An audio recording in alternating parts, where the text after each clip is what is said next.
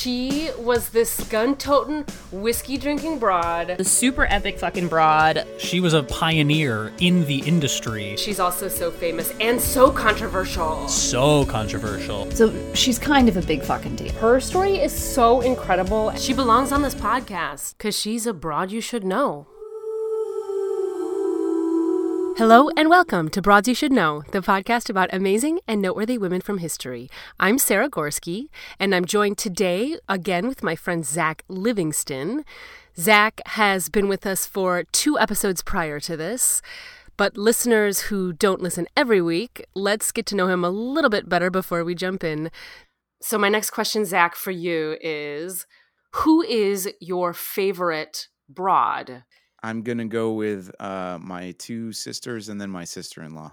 Oh, I love it. Those I'm gonna go. I'm gonna go with those ladies. They're all incredibly strong people who I have seen personally stand up to enormous adversity, up to and including uh, some pretty terrifying men. The level, the level of of backbone with my oldest sister Zoe in particular is extraordinary. I have seen her face down men three times her size in order to uh, defend her family. Really, She sounds like a broad I want to know, to be honest with you.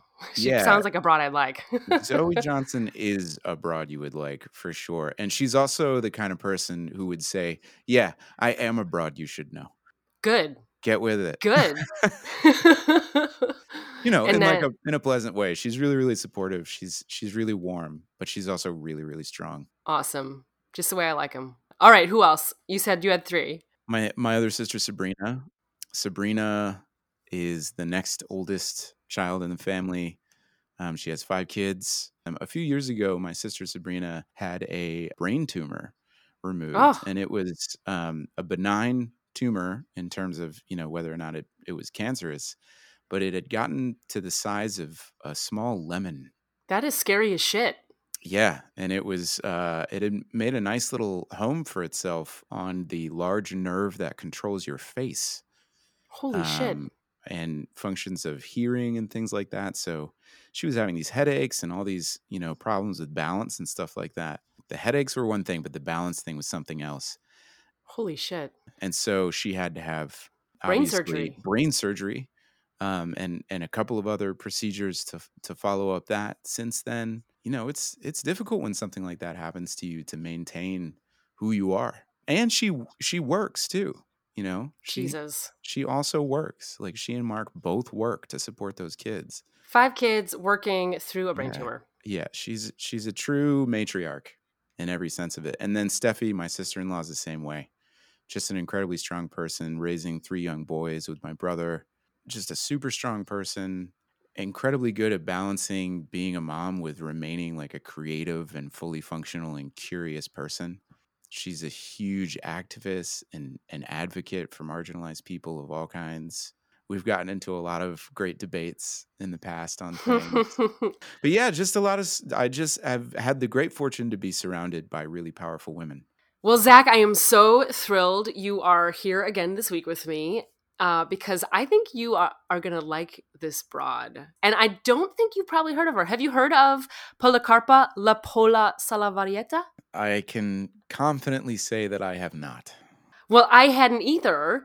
And I was doing the Googles and I was looking for amazing South American broads, and her name popped up. And I read her story and I was like, bam, okay, she's my next episode. So sometimes it's instant. Sometimes I have long, long brewing broads I'm thinking about a long time. And then sometimes it's like a lightning bolt. And so La Pola is definitely a lightning bolt broad for me. Her birth certificate has never been found, her actual birth certificate. So we don't actually know what her legal given name is. Oh wow. Her close her close family and friends called her Salavarrieta. Her dad named her Polonia in his will.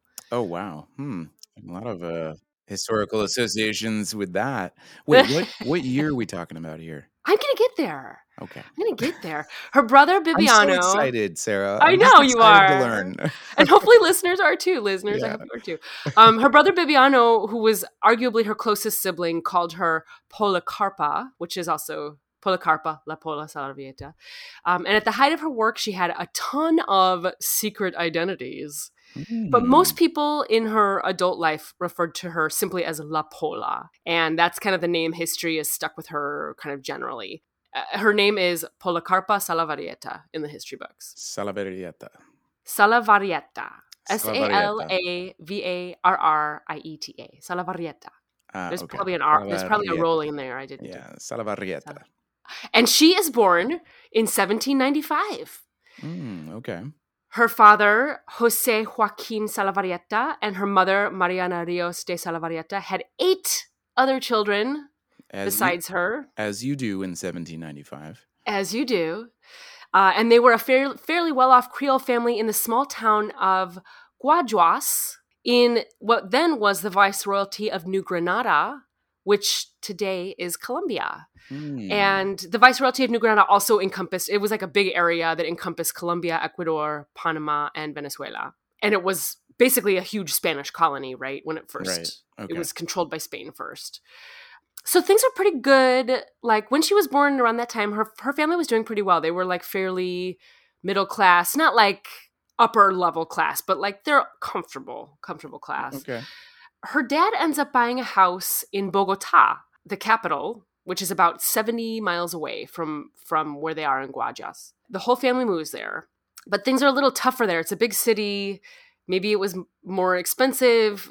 I, it was the research didn't really say, but they, the the research generically said things weren't as awesome there. And then around 1802, there's a smallpox epidemic raging through the area, and it kills both of her parents and two of her brothers. Wow. And oh, wow. it sh- kind of shatters their whole family.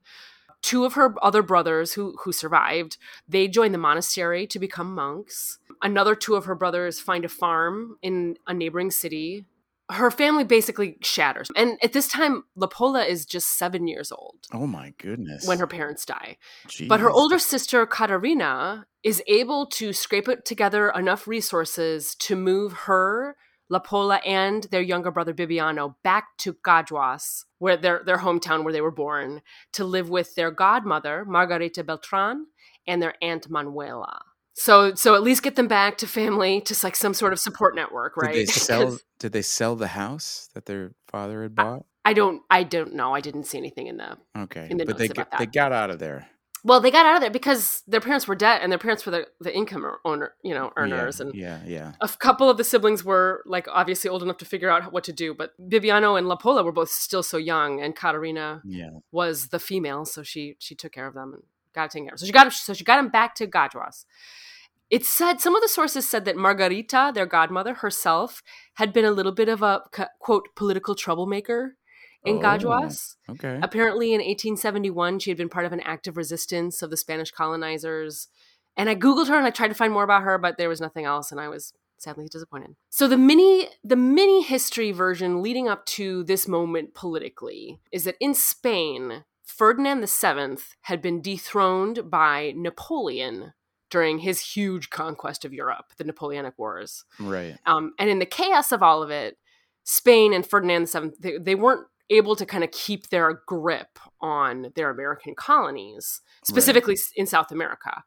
Um, and so a lot of the colonies had been able to kind of split off from Spain and they started to form their own states called juntas. Uh, and they were all busy forming their governments and putting together their constitutions and kind of like organizing, get, getting themselves organized. Yeah. But in December of 1813, Ferdinand is able to win back his throne from Napoleon. And now that the Napoleonic Wars are over, he is like, we got to get our fucking colonies back. Yeah. So he kind of fo- refocuses all of his military efforts and money in that direction. So that's like the mini the mini backstory. So Colombia was like sort of independent, and then Spain comes back in and is like, It's like, no, you're not. again and taking things No, you are not. We are taking this back. All those colonies are just money, money, money, money, money. A lot Uh-huh. of these these powers are not able to support all of their uh, uh, activities and their navies and their armies without the money flowing in from these colonies. money that's based on subjugating the local populace. exactly, ding, ding, ding. Um, and that's that's the heart of colonization. Colonizing There's- 101. So back to La Pola. So her big sister Caterina ends up getting married to Domingo Garcia. La Pola and Bibiano go and they live with them. Her sister's like obviously the most caring, loving, awesome person. Right. But Domingo is heavily involved in the resistance. So when I say the resistance, I'm talking about the local Colombians fighting against the Spanish, right? Right. Right. There's like the Royalists, the Fed- Federalists, those are the Spanish populations. And then we have, I just call them the resistance for the sake of simplicity right now. But they do probably have a lot of different names. If you look up articles, they call them different things, obviously. So Domingo is fighting in the resistance, and he's fighting for Antonio Nariño, who is one of the big leaders of the resistance against specifically the Federalists. Uh, and it's also inspiring that Bibiano joins up the campaign and goes fighting too. And there are they're- they have all these battles. I don't even want to start to kind of try to summarize them. Just know there's a lot of back and forth, a lot of battles going on, Okay. a lot of like guerrilla warfare on behalf of the locals against the Spanish troops and the royalists and stuff this like is like a like a civil war situation almost. It really is. It really is a civil war because there's a lot of of Spanish blooded people that live there that are trying to hold Spain's power for their own reasons because they benefit from it, right? They're the upper echelon, right? Those are the royalists. Those are the royalists and the federalists, yeah. So there's one particularly horrible battle that happens and Domingo is killed. And Bibiano is injured really bad and he's imprisoned by the Spanish. Finally, he's released and he comes back to Gajuas, back to his his sisters. Now, during all this time, while they're all fighting and doing the dudes are doing dude things, La Pola is actually getting educated. She goes to school. She eventually begins teaching school, and it's kind of I feel like I never need to say it, but in case we forget, it's kind of miraculous because women at the time period generally were not educated, e- even in the upper classes, right. not necessarily. So that was Yeah, not to be taken for granted. Yeah, it's a it's it's a huge coup that she was able to get educated. Exactly. And I and the articles didn't say like how or why or who enabled that, but I imagine like her aunt and her godmother and and Katerina were all you know, I imagine there was some sort of support system there. So she also in this time period picks up mad seamstress skills, which is going to be really important Mm, in just a little bit. okay. So, um, the exact details of how she starts first kind of getting politically activated aren't really clear in the articles that I had read through. But I'm guessing that, like, when Bibiano returned and, you know, Garcia was dead, that she got really fired up. And both her and Bibiano both start somehow getting more involved in the local resistance forces in Gajuas. And Gajuas uh, sits like right in the middle of what is now Colombia. It's it's between this big river and Bogota. So Gajuas has a ton of foot traffic and information coming from it, and troops coming and supplies, et cetera, et cetera, all coming through Gajuas on the Right. way to Bogota. So it's a strategically important place. Yeah, and there's a lot of opportunity to learn what's going on with the Spanish troops and shit, and pass that information along to their guerrilla resistance, right? Got it. Um, and apparently, La Pola and Bibiana are both really good at it because things start to heat up for them in Gajuas, and they decide, yo, it's no longer safe for us here. So, in 1810, her and Bibiana moved to Bogota. Now, Bogota at this time, it's like the very center of the Spanish royalist movement. So the, this is the Spanish side of the Civil War, and it was really Mhm. hard to get in and out of the city uh, because all you know the the royalists who had all the money and all the soldiers and stuff were just they were making it really hard for people to get to and from because they were scared because there was all this fighting going on outside the city, right? right. But because of all the resistance work they had already been doing in Gajuas, they had managed to get a letter signed by two of the big resistance leaders, Ambrosio Almeida and Jose Rodriguez. Uh, and they both recommended La Pola and her brother stay at the house of Andrea Ricuarte y Lozano under the cover of working as her servants. Now, it turns out Andrea Ricuarte's house is like the center of intelligence gathering in Bogota. this is Oh, like wow. the center if there if there were a secret base it would be that house Okay. And so and they just happen to end up there. nah they don't just happen. I mean obviously the the resistance leaders were like you should stay in this house. And, But Andre- it's like and andrea's it's like oh center of all the hi. what are your skill special skills? No let's put you to use yeah, Um, yeah, absolutely. and so right away So they're- oh they're getting recruited deeper into the organization then. Right, but they're working. They're actively working. They're not just like so. So they're both her and Bibiano are like secretly recruiting people, like pulling them over from the royalist side over to the revolutionary cause, which Oh, which they really needed because they didn't have as many numbers as Spain did. Right, every soldier that they won over was like a huge boon for them. Um, and Right. she learns how to forge documents and she develops like a general array of very useful spy skills. A skill that just pays off for the rest of your life. I remember when I learned to forge documents. Dang. Things have gone so much better for me ever since then. what have we done with our lives? I don't even know. Yeah, I I know, don't right? know. it's like the skills that I have. I'm like, well, I'm pretty good at acting and Microsoft Excel, grill, Wow. grilled cheese sandwiches. You know, it's like forgery, Forgery, spy Uh, skills. spy craft, running a revolution. You know, I'd be pretty helpless. I think Yeah. in these Well, scenarios. La Pola is is better than both of us. I think I can Yeah. safely say that without hurting our Yeah. egos. So, fine. um, I accept that. so while she's working with all these revolutionaries, eventually they find out about her seamstress skills. Just- I'm sure she like was sewing one day, and they were like, "Dude, you have got to get work as a seamstress in the houses of the royal Spanish fucks." Ah, and that is exactly what she proceeds to do because her and Bibiano are still like pretty new in Bogota. The authorities like don't know who they are. They're not like someone who's been arrested five times that everybody knows is a troublemaker, right? They're kind of unknowns. Yeah. So she's able to apply and get hired by all these fancy Spanish royalist families, sewing their clothes, mending. And she's, you know, just a regular seamstress, just a regular inconspicuous seamstress. But while she's in their houses, she's listening to their conversations. She's like shuffling through the letters on their desks, collecting maps and intelligence on the plans and activities, identifying who were major royalists and who were suspected revolutionaries. All incredibly valuable information at this point in time for the revolution. Right. And she's so, she's so, so, so good at this job. She does it for years. I imagine it it helps that like women generally weren't as educated and didn't hold positions of power. So like who would think So nobody suspected her. Yeah, Yeah. the seamstress is like gathering seamstress- important information, documents, and intelligence from this house. like who would think she can even suspect her. read who would even know Yeah. like you know Yeah. she's she's a nobody so they move to bogota in 1810 so by 1817 seven years she's using a forged passport under the name uh, gregoria apolinaria and she gets in and out of bogota pretty freely because she still isn't really like a known name to authorities and she's working with and living alongside all these revolutionary legends of the time so andrea riquarte lorenzo Al- Almeida, like we've already said. And one of her closest connections is this guy, Alejo Sabarain. There were rumors in some of the articles I was reading that they were at some point lovers or dating, but it's never really confirmed. Um, we always like to mention it on the podcast though, because everyone loves drama.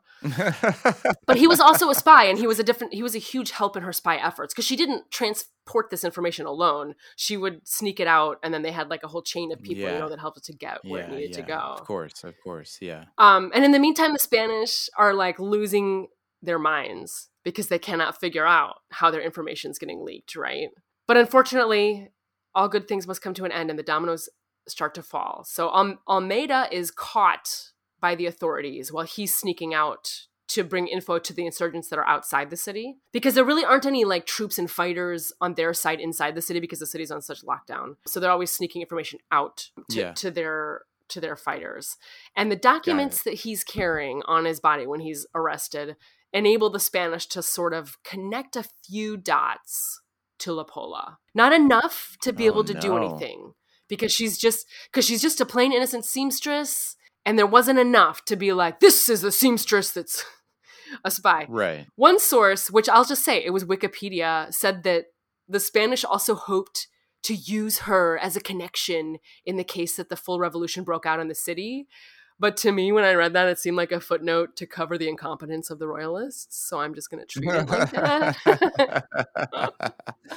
yeah, that sounds about right. we can make any excuses we want for the colonizers, but they suck. yeah, yeah, definitely. So the rest of the revolutionary crew is able to help break Almeida out of prison and get him to safety. And they keep on doing their thing. They're smuggling ammunition and winning over new recruits. But things keep still kind of heating up more and more for them. And Sabarain decides that I got to get out of here. I got to jet. Now, at this point, though, everybody still thinks that La Pola's identity and role in everything is still in the clear. Like, nobody on their side thinks that she's really been discovered. Uh, Right. So Sabarain tries to escape, but he's caught and he's arrested. And when the Uh-oh. soldiers go through his pockets, they find a paper that La Pola wrote with a list of the royalists and the patriots. that she had smuggled out of one of the houses. Oh no. And it was like solid proof that they needed to Yeah. to really arrest her. So as soon as they finish arresting Sabarain, they go to Lozano's house, they arrest La Pola and Bibiano, and they throw them all in prison. damn. Fuck. Damn. Fuck. The jig is up. The jig is up. So she's not in prison very long. On, on November 10th, 1817, at her trial, La Pola is sentenced to death by shooting. And four days later will be her execution. Oh my god. One source said that when she was in prison, she cursed the Spaniards all night long and just railed and railed and railed against the man, against the colonizers all night. And at one point, she stops, tired and thirsty, and a guard offers her a glass of wine. And she throws it back at him, saying, I would not accept even a glass of water from my enemies. Wow. Yeah, That's hardcore. hardcore. That's super dedication. November 14th rolls around. Two priests lead her and six other prisoners, including Sabarain, to Bolivar Square. And the whole time they're asking, they're telling her, like, you gotta ask for forgiveness, you gotta ask for forgiveness, pray your rosary, do, do, do, all the. And she adamantly refuses. And instead, the whole way there, she's shouting to all of the people that are watching this kind of procession. Yeah. And amongst the things she shouts, one thing she says is, Do not cry for me. Cry for the slavery and the imprisonment of your downtrodden people. May my destiny serve as your example. Rise up and resist the outrages which you suffer with so much injustice. That's beautiful. And she's screaming that basically as they lead her to her execution. As they walk her to Bolivar Square. And Wow. and then they get to the square and La Pola's led up on the scaffold and she's told to turn her back to the firing squad and kneel. So it's tradition at this time that all traitors have to turn their back to the guns, right? Yeah. And so she turns her back, but she refuses to kneel. Hmm. Then the order to fire comes, and she turns around and she faces her executioners and she looks them straight in their eyes and she shouts, Although I am a woman and young, I have more than enough courage to suffer this death and a thousand more. Do not forget my example. Long live liberty. And they shoot her. Wow. Wow. Braveheart's got nothing on that. No shit. I can't believe there isn't a movie about that. Like, how is there not? How has there not been a dramatic? uh, Did I just miss it? Is there? I'm sure that there was one in South America. I'm sure that in other cultures there's been films about it, but we haven't had a, Yeah, haven't had a I mainstream mean, one in Hollywood. No. Is she considered kind of like a folk hero in any of these places now, or like what's the lasting perception? I do have a I do have some to say about that. So La Pola was not she was not, for the record, the only dissident that met her end this way. During this time period, as Colombians were fighting for independence from Spain, at least 50 other female agents were executed Spies. Wow. in the same manner. And finally, two years after her death, in 1819, Colombians finally win their independence from Spain. Oh man. And today, La Pola is a national hero in Colombia. Oh, that's beautiful. 150 years after the anniversary of her death, the Colombian Congress declared November 14th Colombian Women's Day in her honor. Her face was the first female Latina face on a postage stamp Oh in Colombia. god. That's incredible. Her face also appears, uh, at least in 1977, it appeared on a two peso note in Colombia. Wow. And she is widely lauded as as a national hero, basically, which is what she was. That is incredible. But- That's an incredible story. unreal to turn around and face your executioners i just can't i don't know i feel like i'd be i like to think i'm that strong but i know i'd just be like crying and just like. I think most people would just be crying. I think that's okay. i know but i'm just so amazed by the strength and the will yeah. and the bravery the strength of character. and her and bibiano and all, all of the all the people that work, were working together they knew how dangerous it was like this wasn't this isn't kids play right like they knew Yeah, the people yeah. were executed for this shit the whole time they were even back in gajuas like they knew that this Yeah. was a potential danger and and then she faces her death with such such power and strength she's Mhm. just an amazing broad Yep, absolutely, thousand percent. You, it's like it's so funny to me now because people people talk about you know the strength of character and making your own decisions and thinking for yourself, and and instead I see it and people, I'm not gonna wear a mask. They can't make me do that.